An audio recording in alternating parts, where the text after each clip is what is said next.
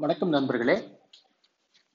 பூர்வதேசமும் கங்கையும் கடாரமும் கொண்ட கோப்பரகேசரிவர்மன் என்று சிறப்பிக்கப்படுகின்ற ராஜேந்திர சோழனுடைய பிறந்த தினம் என்று பாரத நாட்டில் தோன்றிய ஒப்புயர்வற்ற வீரர்களில் ஒருவனான ராஜேந்திர சோழன் புலிக்கு பிறந்தது பூனையாகாது என்ற பழமொழியை மெய்ப்பிப்பதற்காக எப்படி அவனுடைய தந்தையான ராஜராஜ சோழன் செயற்கரிய செயல்களை செய்தானோ அதே போல் ஏன் அதை விட ஒரு படி மேலே போய் பல வீரச் செயல்களை ஆஹ் சமுதாய பணிகளை செய்த ஒரு மாபெரும் மன்னன் ராஜேந்திர சோழன்.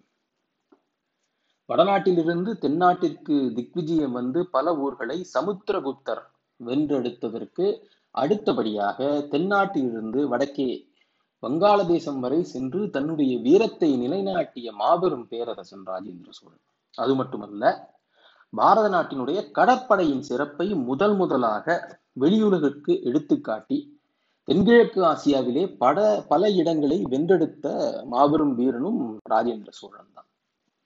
இப்படிப்பட்ட வீரனுடைய பிறந்த நாளான இன்று அவனுடைய மெய்கீர்த்திகளை காணப்பட்ட சில செய்திகளை நாம் பார்க்கலாம். முதலிலே மெய்கீர்த்தி என்றால் என்ன? என்பதை பற்றி நான் ஏற்கனவே எழுதியிருக்கிறேன். அதாவது ராஜராஜ சோழன் காலத்திலிருந்தே இந்த மெய்கீர்த்திகள் கல்வெட்டுகளிலே பொறிக்கப்படும் வழக்கம் தொடங்கியது. அதற்கு முன்னால் மன்னர்களுடைய பிரசஸ்திகள் இருந்தாலும் பெரும்பாலும் அவை அவர்களுடைய முன்னோர்கள் என்னென்ன செய்தார்கள்?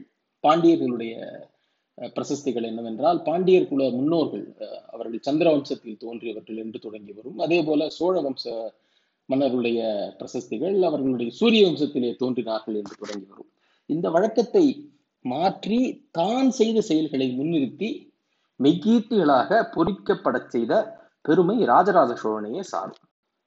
அதற்கு அடுத்தபடியாக ராஜேந்திர சோழனும் தன்னுடைய தந்தையினுடைய வழக்கத்தை பின்பற்றி மெய்கீர்த்திகளை பொறிக்க தொடங்கினான். அந்த மெய்கீர்த்தியினுடைய என்ன செய்திகள் சொல்ல வருகின்றன என்பதை பற்றி நாம் இங்கே பார்க்கலாம். ராஜராஜ சோழனுடைய மெய்கீர்த்தியை பொறுத்தவரை மிகச் சிறியது. அவன் அவ்வளவு விரிவாக அங்கு செய்திகளை பொறிக்கவில்லை. ஆனால் ராஜேந்திர சோழனுடைய மெய்கீர்த்தி மிகப்பெரியது அது பலவிதமான செயல்களை நமக்கு எடுத்துக்காட்டுகிறது இப்பொழுது அந்த மெய்கீர்த்தியினுடைய வரிகளை வாசித்து அது என்னென்ன முக்கியமான செய்திகளை சொல்ல வருகிறது என்பதை நாம் பார்க்கலாம். அவருடைய மெய்கீர்த்தி இப்படி தொடங்குகிறது. திருமன்னி வளர இருநில மடந்தையும் போர் பாவையும் சீர்த்தனி செல்வியும். தன்பெரும் தேவிய ராகி இன்புற ஒரு மங்களமான துணியுடன் ஒரு மங்களமான சொல்லுடன் இந்த மெய்கீர்த்திகள் ஆரம்பிப்பது வழக்கம். அதுவே ஆகவே தான் இங்கேயும் திருமன்னி வளர என்று லக்ஷ்மி தேவியினுடைய துதியை சொல்லி இந்த மெய்கீர்த்தி ஆரம்பிக்கிறது. தெரு திருமன்னி வளர இருநில மடந்தையும் போர் செய்ய பாவையும் சீர்த்தனி செல்வியும். அதாவது அவன் போர்க்களத்தில் செல்லும் போது ஜெயப்பா என்று சொல்லக்கூடிய ஜெயலட்சுமி அவனுடன் இருக்கிறார். அதே போல நாட்டிலே அவனுடைய நாட்டில் அரசாட்சி செய்யும் போது தனலட்சுமி அவனுக்கு துணையாக இருக்கிறார். இப்படி இரு மடந்தைகள் அவனுடன் இருக்கிறார். இருவரும் தேவியராகி அவனுக்கு துணை புரிகின்றார்களாம். அதுதான் போர் செய்ய போர் செய்ய பாவையும் சீர்த்தனி செல்வியும் என்று இந்த மெய்கீர்த்தி தொடங்குகிறது. அதன் பின்னர் அவனுடைய வீரச் செயல்களை ஒன்றொன்றாக பட்டியலிடுகிறது இந்த மெய்கீர்த்தி. ராஜராஜ சோழன் ராஜேந்திர சோழனை ஆயிரத்தி பன்னெண்டாம் ஆண்டிலேயே இளவரசு பட்டம் சூட்டி தனக்கு அடுத்தபடியான வாரிசு என்று பிரகடனப்படுத்தி விட்டான் சோழ மன்னர்களுடைய வரலாற்றை நாம் பார்க்கும்போது இது போன்ற ஒரு வழக்கத்தை அவர்கள் மேற்கொண்டிருக்கிறார்கள் என்பது நமக்கு தெரியும். அங்கே அடுத்த வாரிசாக தேர்ந்தெடுக்கப்பட்டவர் முதன் மகனாக இருக்க வேண்டும் என்ற எந்த ஒரு நியதியும் இல்லை. யார் வந்து நம்முடைய நாட்டை கட்டிக்காக்க தகுதியானவர் என்று அவர்கள் நினைத்தார்களோ அப்படிப்பட்டவரையே அவர்கள் அடுத்த வாரிசாக தேர்ந்தெடுப்பது வழக்கம். இதற்கான எடுத்துக்காட்டுகளை நாம் அவர்களுடைய வரலாற்றிலே பார்க்கலாம். அதுபோலவே அந்த அடுத்த வாரிசை ராஜேந்திர சோழனை ராஜராஜ சோழன் ஆயிரத்தி பன்னிரெண்டாம் ஆண்டிலேயே தேர்ந்தெடுத்து விட்டான். ஆகவே அப்படி தந்தைக்கு துணையாக ஆட்சி புரிந்த போது ராஜேந்திரன் செய்த வீரச் செயல்கள் எல்லாம் அடுத்தபடியாக இந்த மெய்கீர்த்தியில் குறிக்கப்பட்டிருக்கிறது. அதாவது ஆயிரத்தி பதினாலாம் ஆண்டில் ராஜராஜ சோழன் மறைந்த பிறகு முறையாக சோழ நாட்டின் அரசனாக ராஜேந்திர சோழன் வந்தாலும் அதற்கு முன்பாக அவன் செய்த வீரச் செயல்கள் சிலவும் இந்த மெய்கீர்த்தியில் குறிப்பிடப்பட்டிருக்கின்றன. அதுதான் இந்த அடுத்த பகுதியிலே வருகிறது. அது என்னவென்று பார்ப்போம். நெடுதியல் ஊழியுள் இடைத்துறை நாடும் தொடர்வன வேலி படர்வன வாசியும். கள்ளிச் சூழ்மதிர் கொள்ளிப் பாகையும் நன்னர் கருமுரன் மண்ணை கடகமும். இந்த நான்கு இடங்களையும் அவன் தன் தந்தையினுடைய ஆட்சியிலேயே வென்றிருக்கிறான். அதாவது மேலை சாளுக்கிய நாட்டின் மீது படையெடுத்து சத்யாஸ்திரயனை வென்றபோது இந்த நான்கு முக்கிய கேந்திரங்களான சாளுக்கிய தேசத்தை அவன் வென்றிருக்கிறான். இங்கே இடைத்துறை நாடு என்று குறிப்பிடப்பட்டிருப்பது இரண்டு ஆறுகளுக்கு இடையே உள்ள ஒரு பகுதி. அதாவது கிருஷ்ணா நதி துங்கபத்ரா நதி இரண்டிற்கும் இடையில் உள்ள தற்போதைய ரெய்ச்சூர் என்ற இடத்தை தான் இங்கே இடைத்துறை நாடு என்று குறிப்பிடப்படுகிறார். குறிப்பிடுகிறார் இங்கே மெய்கீர்த்தியில் அடுத்தது படர் வனவாசியும் வனவாசி. வடக்கு கன்னடாவில் கர்நாடகாவில் இன்று இருக்கிற வனவாசி தான் படர் வனவாசி என்று குறிப்பிடப்பட்டிருக்கிறது. அடுத்தது கொல்லிப்பாகை. இப்போது புல்பர்கா என்று அழைக்கப்படுகின்ற ஊர் புல்பர்கா. அதுதான் கொல்லிப்பாகை என்று அப்போது அழைக்கப்பட்டது. அது ஒரு பெரும் தலைநகராக பல அரண்கள் சூழ்ந்ததாக இருக்க வேண்டும் என்பதுதான் கல் சுள்ளி சூழ் மதிர் கொல்லிப்பாகையும் என்று இங்கே குறிப்பிடப்படுகிறது. அடுத்தது மண்ணை கழகம் இந்த மண்ணை கழகம் என்பது ராஷ்டிரகூடர்களின் தலைநகராக இருந்தது மான்யகேடம் என்று அழைக்கப்படுகிறது. இப்பொழுது மேல் காட் காட் என்று மேல் கேடா மேல் கேடா என்று அழைக்கப்படுகின்ற ஒரு இடம். இதுவும் கர்நாடகாவில் தான் இருக்கிறது. இந்த நான்கு இடங்களையும் வென்ற ராஜேந்திர சோழனுடைய செயல்கள் இங்கே நாம் மேல்கீர்த்தியில் பார்க்கிறோம். அதற்கு பின் ராஜேந்திர ராஜராஜ சோழன் மறைந்து ராஜேந்திர சோழன் பட்டத்திற்கு வந்துவிட்டான். ஒரு மூன்று ஆண்டுகள் அவனுடைய ஆட்சி நடந்த பிறகு அவனுடைய அடுத்த வீரச் செயல்கள் தொடங்குகின்றன. ராஜராஜ சோழனால் தோற்கடிக்கப்பட்டு மலையில் மறைந்து உறைந்த ஐந்தாம் மகிந்தன் மீண்டும் இலங்கையை கைப்பற்றி ஆட்சி செய்ய தொடங்குகிறான். அப்போது அதை தடுப்பதற்காக ஈழத்தின் மீது சோழப்படைகள் படையெடுக்கின்றன. அதைத்தான் அடுத்த மெய்கீர்த்தியினுடைய வரிகள் நமக்கு தெரிவிக்கின்றன. பொருகடல் ஈழத்தரசர் தம் முடியும். ஆங்கவர் தேவியர் ரோம் எழில் முடியும். முன்னவர் பக்க தென்னவர் வைத்த சுந்தர முடியும். இந்திரன் ஆரமும் தொண்டிரை ஈழ மண்டலம் முழுதும். இங்கே என்ன சொல்ல வருகிறார் என்றால் இந்த இலையின் மேல் சோழப்படைகள் படையெடுத்து ஈழத்தரசனை வென்று அவனுடைய முடியையும் அவனுடைய ராணியர்களுடைய முடியையும் கைப்பற்றி கொண்டது மட்டுமல்லாமல் முதல் பராந்தக சோழன் பாண்டிய நாட்டின் மீது படையெடுத்து படையெடுத்த போது அப்போது ஆட்சியில் இருந்த ராஜசிம்ம பாண்டியன் தன்னுடைய குலதானங்களான இந்திரன் ஆரத்தையும் பாண்டியர்களுடைய மணிமுடியையும் இலங்கையில் கொண்டு போய் அவனுடைய நண்பன் அங்கே ஆட்சி செய்கின்ற இலங்கையரசனுடைய இடத்திலே வைத்து விட்டான்.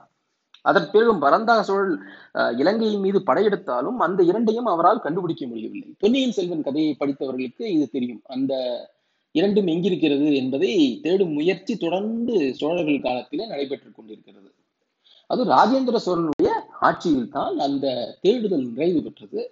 ராஜேந்திர சோழன் இலங்கையின் மீது படையெடுத்து அந்த இந்திரன் ஆரத்தையும் பாண்டியர்களுடைய முடியையும் மீட்டு கொண்டு வருகின்றான். இந்த மெய்கீர்த்தி முழுவதும் நீங்கள் பல இடங்களில் காண்பது ராஜேந்திர சோழன் அந்தந்த பொக்கிஷங்களை சேகரித்து தன்னிடம் கொண்டு வருவது என்பது நீங்கள் பார்க்கலாம். அதில் ஏதோ அவனுக்கு ஒரு விருப்பம் போல. அதைத்தான் நாம் தொடர்ந்து பல இடங்களிலே இந்த மெய்கேட்டிகளை பார்க்கலாம். இந்த பொக்கிஷங்களை எல்லாம் சேகரித்து ஒரு மியூசியம் ஏதோ வைத்திருப்பான் போலிருக்கிறது அது தெரியவில்லை. ஆக இது இந்த இந்த இலங்கையினுடைய படையெடுப்பு இப்படியாக நிறைவடைகிறது. அதற்கடுத்து அவனுடைய ஆட்சியினுடைய ஆறு ஏழாம் ஆண்டு காலங்களிலே சேர நாட்டின் மீது சோழப்படைகள் செல்கின்றன. எரிபடை கேரளன் முறைமயிர் சூடும் குலதனமாகிய பலர் புகழ் முடியும். செங்கதிர் மாலையும் சங்கதிர் வேலை தொல்பொரும் காவல் பல் பழந்தீவும்.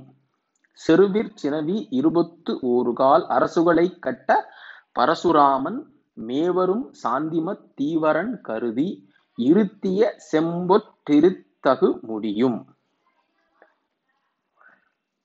இந்த சேர நாட்டு படையெடுப்பிலும் சேரனுடைய சேர அரசனை தோற்கடித்து அவனுடைய முடியையும் கைப்பற்றிக் கொள்கிறார் ராஜராஜ சோழன் அதற்கு பிறகு சேர நாட்டை அடுத்துள்ள பல்பழந்தீவு அதாவது இன்று நாம் பார்க்கக்கூடிய லட்சத்தீவுகள் மாலத்தீவுகள் சேர்ந்த இந்த தீவு தொகுதிகளையும் கைப்பற்றிக் கொள்கிறார் அதன்பின் எப்- பரசுராமன் இருபத்தி ஓரு சத்திரிய இருபத்தோரு தலைமுறை சத்திரியர்களை வென்று பரசுராம தேசம் என்று நாம் கேரளாவை அழைக்கிறோம் அல்லவா? அந்த கேரளாவிலே சாந்திமத்தீவில் ஏதோ ஒரு பொக்கிஷத்தை ஒரு மணிமுடியை வைத்திருக்கிறான் என்று ஒரு ஐதீகம் இருந்திருக்கிறது போல்.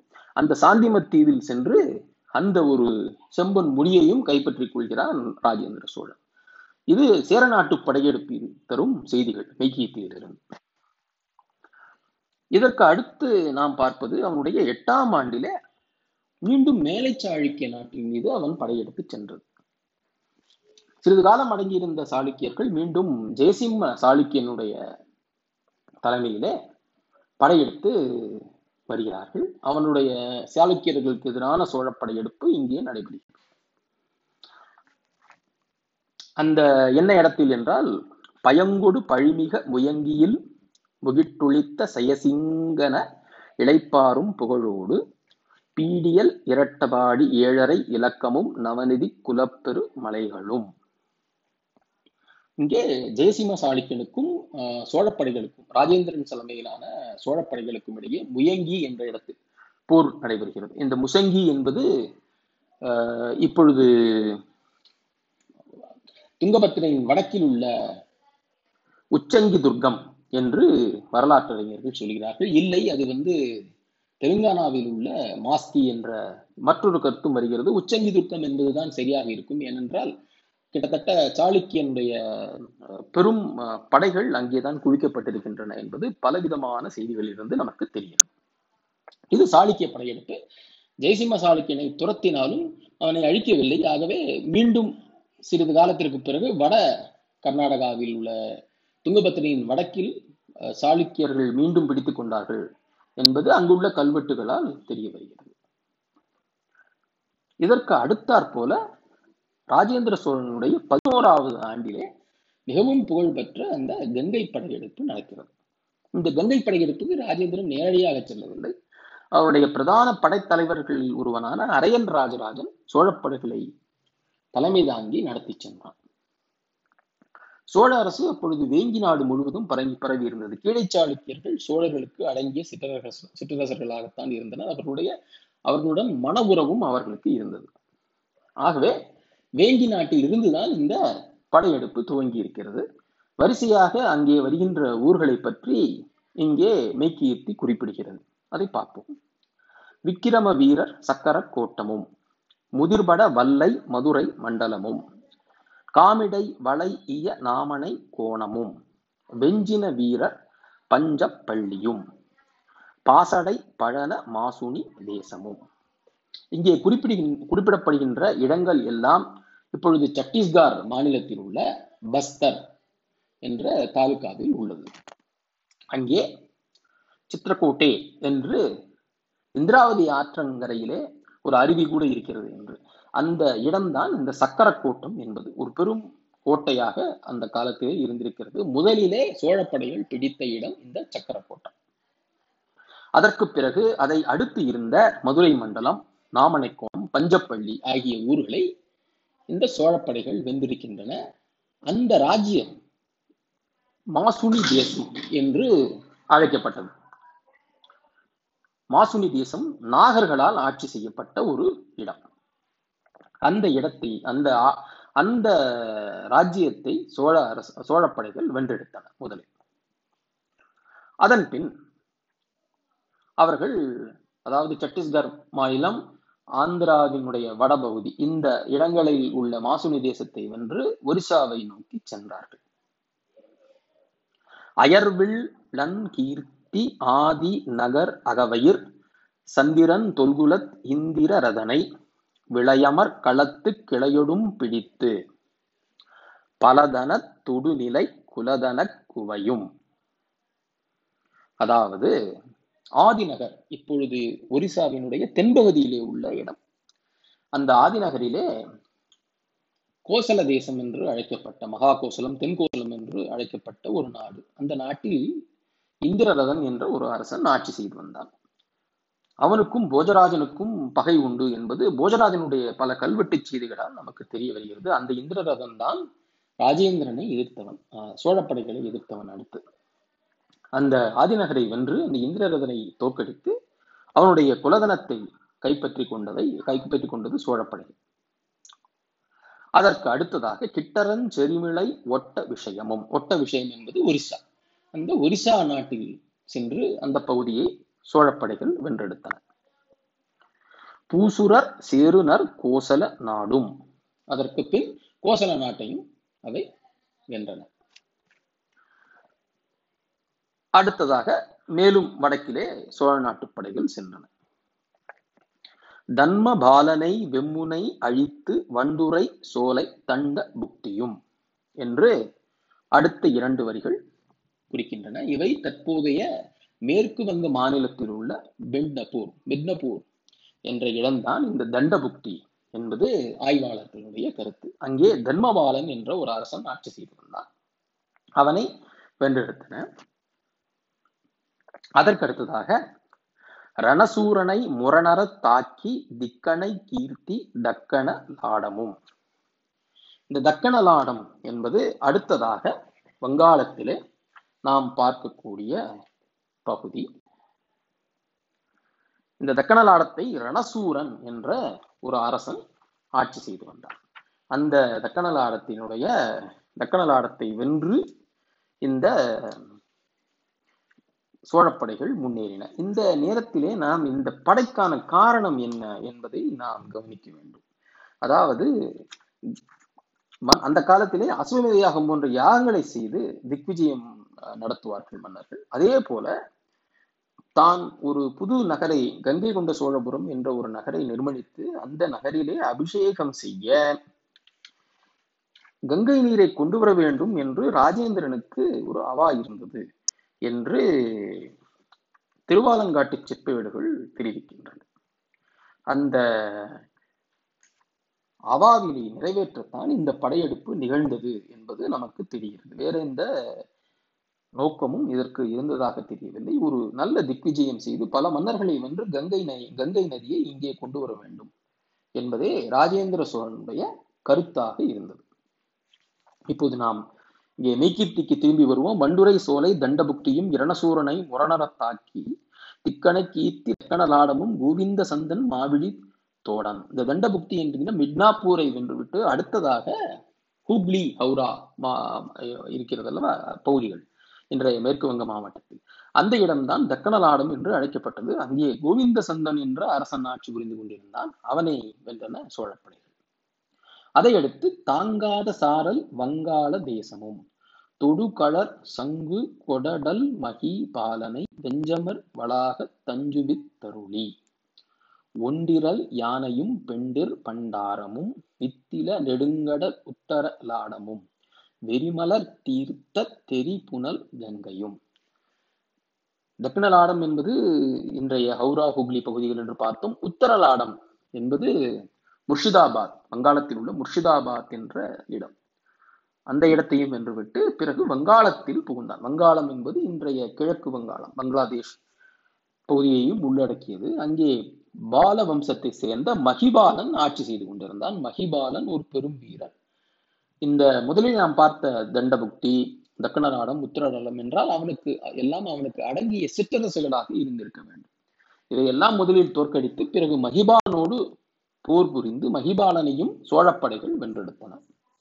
வென்றெடுத்து கங்கை நதியை கொண்டு வந்தன. அது எப்படி என்றால் கங்கை நதியினுடைய அகலம் மிகப்பெரிது ஆகவே சோழர்களுடைய யானை படைகளை அந்த நதியின் குறுக்காக நிறுத்தி படைகள் அதன் மீது ஏறி சென்றன என்று ராஜேந்திர சோழனுடைய கல்வெட்டுகள் தெரிவிக்கின்றன. அப்படிப்பட்ட ஒரு பெரும் செயலை செய்து அந்த கங்கை நதியை மீண்டும் கொண்டு வந்து அரையன் ராஜராஜன் திரும்பும் போது ராஜேந்திர சோழன் சோழ நாட்டில் இருந்து புறப்பட்டு கோதாவரி நதிக்கரையில் சென்று இருவரும் சந்தித்து அந்த கங்கை நதியை எதிர்கொண்டு அழைத்து வந்து கங்கை கொண்ட சோழபுரத்தில் அபிஷேகம் செய்தான் என்பது மற்ற செப்பேடுகள் கல்வெட்டுகளால் நமக்கு அறியப்படுகின்ற செய்தி.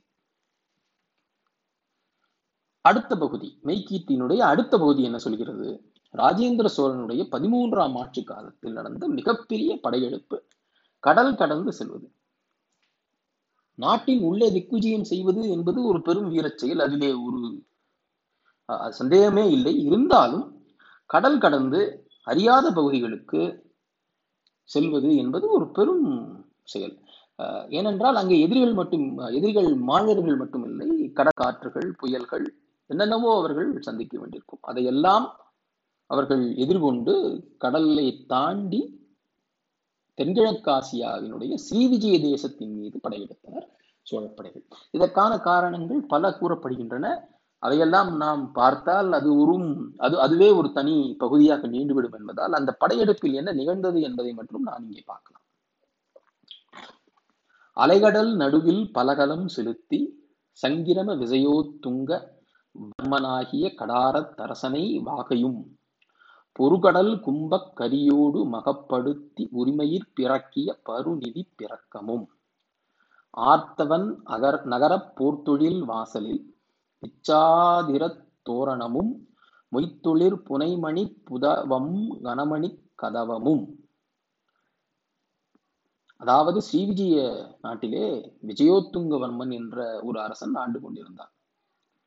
அந்த அரசனின் மீது படையெடுத்து சென்று அந்த அரசனை தோற்கடித்து அவனுடைய பட்டத்து யானையை கைப்பற்றி கொண்டு அவனுடைய நிதிகளை கைப்பற்றி கொண்டு அவனுடைய நகரிலே வாசலிலே கட்டப்பட்டிருக்கின்ற விச்சாதர தோரணம் என்ற ஒரு தோரணத்தையும் கைப்பற்றி கனமணி கதவம் என்று சொல்லக்கூடிய ஒரு அழகான கதவத்தையும் கைப்பற்றி கொண்டார் நான் ஏற்கனவே சொன்னது போல இது போன்ற பொக்கிஷங்களை கைப்பற்றிக் கொள்வதில் சோழப்படைகளுக்கு ஒரு தனி விருப்பம் இருந்தது போலும். இதையெல்லாம் இந்த ஸ்ரீவிஜய ராஜ்யத்திலிருந்து கைப்பற்றி கொண்டு வந்தன சோழப்படைகள். ஆனால் நேரடியாக அங்கே சென்றனவா? பல இடங்களை வென்று இன்றைய தற்போதைய மலாக்கா ஜலசந்தி என்று சொல்லப்படுகின்ற அந்த கடற்புறத்தில் இரு பகுதிகளிலும் உள்ள பல துறைமுகங்களை ஸ்ரீவிஜய ராஜ்யத்தை சேர்ந்த பல துறைமுகங்களை வென்றெடுத்து இங்கே சென்றது சோழப்படைகள். அவை என்னென்ன என்பதை இந்த மெய்கீர்த்தி தொடர்ந்து குறிப்பிடுகிறது. வன்மலை யூர் எரித் தொன்மலையூரும் இந்த மலையூர் என்பது என்ன என்று பார்த்தால் தற்போதைய சுமத்ரா நாட்டிலே உள்ள ஜம்பி என்ற ஒரு இடம். அந்த இடத்தில் அந்த இடத்திலே ஒரு பெரும் கோட்டை இருந்ததாக பல செய்திகள் தெரிவிக்கின்றன. அந்த அதனால்தான் அந்த வன்மலையூர் என்ற இடத்தை மிகச் சிறப்பாக இந்த மெய்கீர்த்தி குறிப்பிடுகிறது. அந்த இடத்தை சோழப்படைகள் வென் சோழ கடற்படைகள் வென்றெடுத்தன. ஆழ்கடல் அகழ்சூழ் மாயுரு டிங்கமும் இந்த மாயிருடிங்கம் என்பது தற்போதைய மலேயா நாட்டிலே உள்ள ஒரு இடம். மலையா நாட்டின் நடுவில் இருக்கின்ற ஒரு இடம். இதை ஜிலேடிங் என்று சீன ஆவணங்கள் தெரிவிக்கின்றன. அதற்கடுத்ததாக நிறைசீர் விஜயமும் துறைநீர் பண்ணையும் என்ற ஒரு வரி நடுவிலே அங்கே நாம் விட்டுவிட்டோம். இறைசீர் விஜயமும் துறைநீர் பண்ணையும். இந்த பண்ணை என்பது சுமத்ரா தீவில் உள்ள பனி என்று இன்று இருக்கின்ற ஒரு துறைமுகம். அதற்கடுத்து தான் வன்மலையூரது தொன்மலையூரும் ஆழ்கடல் அகழ்சூழ் மாயுறு டிங்கமும் அதற்கு பிறகு கலங்கா வல்வினை இலங்கா சோகமும். இந்த இலங்கா சோகம் என்பது தற்போதைய மலேசிய நாட்டினுடைய கிழக்கு பகுதியிலே உள்ள ஒரு துறைமுகம். அந்த இடம்தான் இலங்கா சோகம். ஆக இந்த சோழப்படைகள் கிட்டத்தட்ட மலையா நாட்டு முழுவதும் சென்றிருக்கின்றன என்பது இங்கிருந்து தெரிகிறது. அதாவது இங்கிருந்து அந்தமான் நிக்கோபார் தீவுகள் வழியாக சுமத்ரா நாட்டை அடைந்து இந்த மலாக்கா ஜலசந்தியினுடைய இரு துறை இருவரும் உள்ள துறைமுகங்கள் பலவற்றை வென்று அதை சுற்றி சென்று மலையா நாட்டினுடைய கிழக்கு பகுதிகளில் உள்ள இந்த துறைமுகங்களிலும் வென்றிருக்கின்றன. இலங்கா சோகம் போன்றவை. அடுத்தது காப்புரு நிறைபுணல் நிறைபுணல் மாபா பாலமும். நாவப்பாலம். இந்த பப்பாளம் என்பது இலங்கையில் உள்ள பல ஆவணங்களின் மூலம் நமக்கு தெரிய வருகிறது. இது கிரா பூசந்தி அதாவது இந்த மலேயா தாய்லாந்து இடையே மிக மிக மெல்லிய ஒரு நிலப்பகுதி. இந்த பூசந்தி இரு நிலப்பகுதிகளை இணைக்கும் ஒரு சிறிய இடம் என்பதால் பூசந்தி என்று குறிப்பிடப்படுகிறது. இந்த கிரா பூசந்தி தான் இந்த மாபப்பாலம் என்பது. அடுத்து காவல வலம்புரிசை காவலம்புரிசை மேவிலிம் பங்கமும் எலிம்பங்கம் என்ற ஒரு இடம். விளைப்பந்தூருடை வளைப்பந்தூரும். இந்த இரு இடங்களும் மலேயாவில் உள்ள உள்நாட்டிலே இருக்க வேண்டும் என்பது ஆய்வாளர்கள் சொல்கிறார்கள். இந்த இடம்தான் என்பதை அவர்கள் இன்னும் சரியாக கண்டறியவில்லை. அடுத்ததாக தலைத்தக்கோர் புகழ் தலைத்தக்கோலமும் இந்த தலைத்தக்கோலம் என்பதுதான் இந்த ஸ்ரீவிஜய நாடு சொர்ணபூமி என்று அழைக்கப்படுகின்ற ஸ்ரீவிஜய நாட்டின் நுழைவாயில் போல இருந்தது. அந்த காலத்தில் வணிகர்கள் பலர் சென்ற சென்றபோது தலைத்த தலைத்தக்கோலத்தில் தான் முதன் முதல் இறங்குவார்கள் என்று சொல்ல பல ஆவணங்கள் உண்டு. இந்த தலைத்தக்கோலம் என்பது தற்போதைய தாய்லாந்து நாட்டில் உள்ள தக்கோபா என்ற ஒரு இடம் தலைத்தக்கோலம் சோழப்படைகள் இங்கிருந்து சென்றபோது அங்கே நிலை கொண்டு அங்கிருந்து தான் இந்த மலக்காஜல சந்தியினுடைய இரு புறங்களில் உள்ள துறைமுகங்களை தாக்கின என்று சொல்லப்படுகிறது. அடுத்தது தீதமர் பல்வினை மாதமாலிங்கமும் இந்த மாதமாலிங்கம் மாலிங்கம் தெமிலிங் என்று குவாண்டான் ஆறு கடலில் கலக்கும் இடம். இதுவும் மலேயாவினுடைய கிழக்கு பகுதியில இருக்கிற ஒரு துறைமுகம் மாதமாலிங்கம். கலாமுதிர் கடன் திரல் இலாமுரி தேசமும். இந்த இலாமுரி தேசம் என்பது சுமத்ரா தீவினுடைய வடபகுதி அக்ஷயமுனை பண்டா அக்ஷே என்று அந்த நம்முடைய வரைபடத்திலே பார்க்கலாம் அக்ஷயமுனை. கடல் புறா படித்தவர்களுக்கு தெரிந்த ஒரு இடம். அந்த அக்ஷயமுனைக்கு அடுத்து உள்ள சுபத்ராவின் வடபகுதி தான் இலாமுரி தேசம் என்று குறிப்பிடப்பட்டது. அடுத்தது தேனக்கவார் பொழில் மானக்கவாரமும். இந்த நக்காவரம் என்பது இப்பொழுது நிக்கோபார் என்று அழைக்கப்படுகின்ற அந்தமான் நிக்கோபார் தீவுகளுடைய ஒரு பகுதி. துடு கடற் காவார் கடு முடற் கடாரமும். ஆக இந்த கடார படையெடுப்பிலே முத்தாய்ப்பாக இந்த வரி சொல்கிறது. கடாரம் என்பது தற்போது மலேசியா நாட்டில் உள்ள கேடா என்ற ஒரு இடம். இந்த கேடா என்ற இடத்தின் மீது சோழப்படைகள் பெரும் தாக்குதலை நகர் நிகழ்த்தி அந்த இடத்தை கைப்பற்றின. ஆகவேதான் மற்ற எல்லா இடங்களை கைப்பற்றினாலும் கடாரம் கொண்டான் என்ற பெயரிலே ராஜேந்திர சோழன் அழைக்கப்பட்டான். கடார தேசம். இது தென்கிழக்காசியாவிலே சோழப்படைகள் நிகழ்த்திய பெரும் வீரச் செயல்கள். இத்துடன் அவனுடைய மெய்கீர்த்தி அவருடைய வீரச் செயல்கள் நிறைவடைகின்றன. மாப்புரு தண்டார் கொண்ட கோப்பரகேசரி வன்மரான உடையார் ஸ்ரீ ராஜேந்திர சோழ தேவர்க்கு என்று அந்தந்த எந்தெந்த மானியங்கள் அவர் விடுகிறாரோ ஆண்டு என்று அந்த ஆட்சி ஆண்டை குறிப்பிட்ட அந்தந்த மானியங்கள். கிட்டத்தட்ட அந்த பதிமூன்றாம் ஆண்டோடு அவருடைய பெரும் வீரச் செயல்கள் நிறைவடைகின்றன. இப்படிப்பட்ட பெரும் செயல்களை செய்து தமிழ்நாட்டின் பாரத தேசத்தின் வீரத்தை உலகெங்கும் பறைசாற்றிய ராஜேந்திர சோழனுடைய பிறந்த நாளில் அவன் செய்த வீரச் செயல்களோடு அவன் செய்த சமுதாய பணிகள் பல இடங்களில நீர்நிலைகளை சீர்திருத்தி நீர்ப்பாசன வசதியை சோழர்கள் எப்படி செய்து வந்தார்களோ அதை தொடர்ந்து செய்த ஒரு பெரும் மன்னன் ராஜேந்திர சோழன். கங்கை கொண்ட சோழபுரம் என்ற அற்புதமான ஒரு கோயிலையும் நிர்மணித்து சனாதனத்திற்கு பெரும் தொண்டு செய்தவர். சோழர்களுடைய சைவ நெறியை தொடர்ந்து தன்னுடைய நாட்டிலே நிலைநாட்டியவர். இப்படி பல பெருமைகள் உள்ள ராஜேந்திர சோழனுடைய பிறந்த நாள் என்று அவனை நாம் நினைவு கூறலாம். நன்றி வணக்கம்.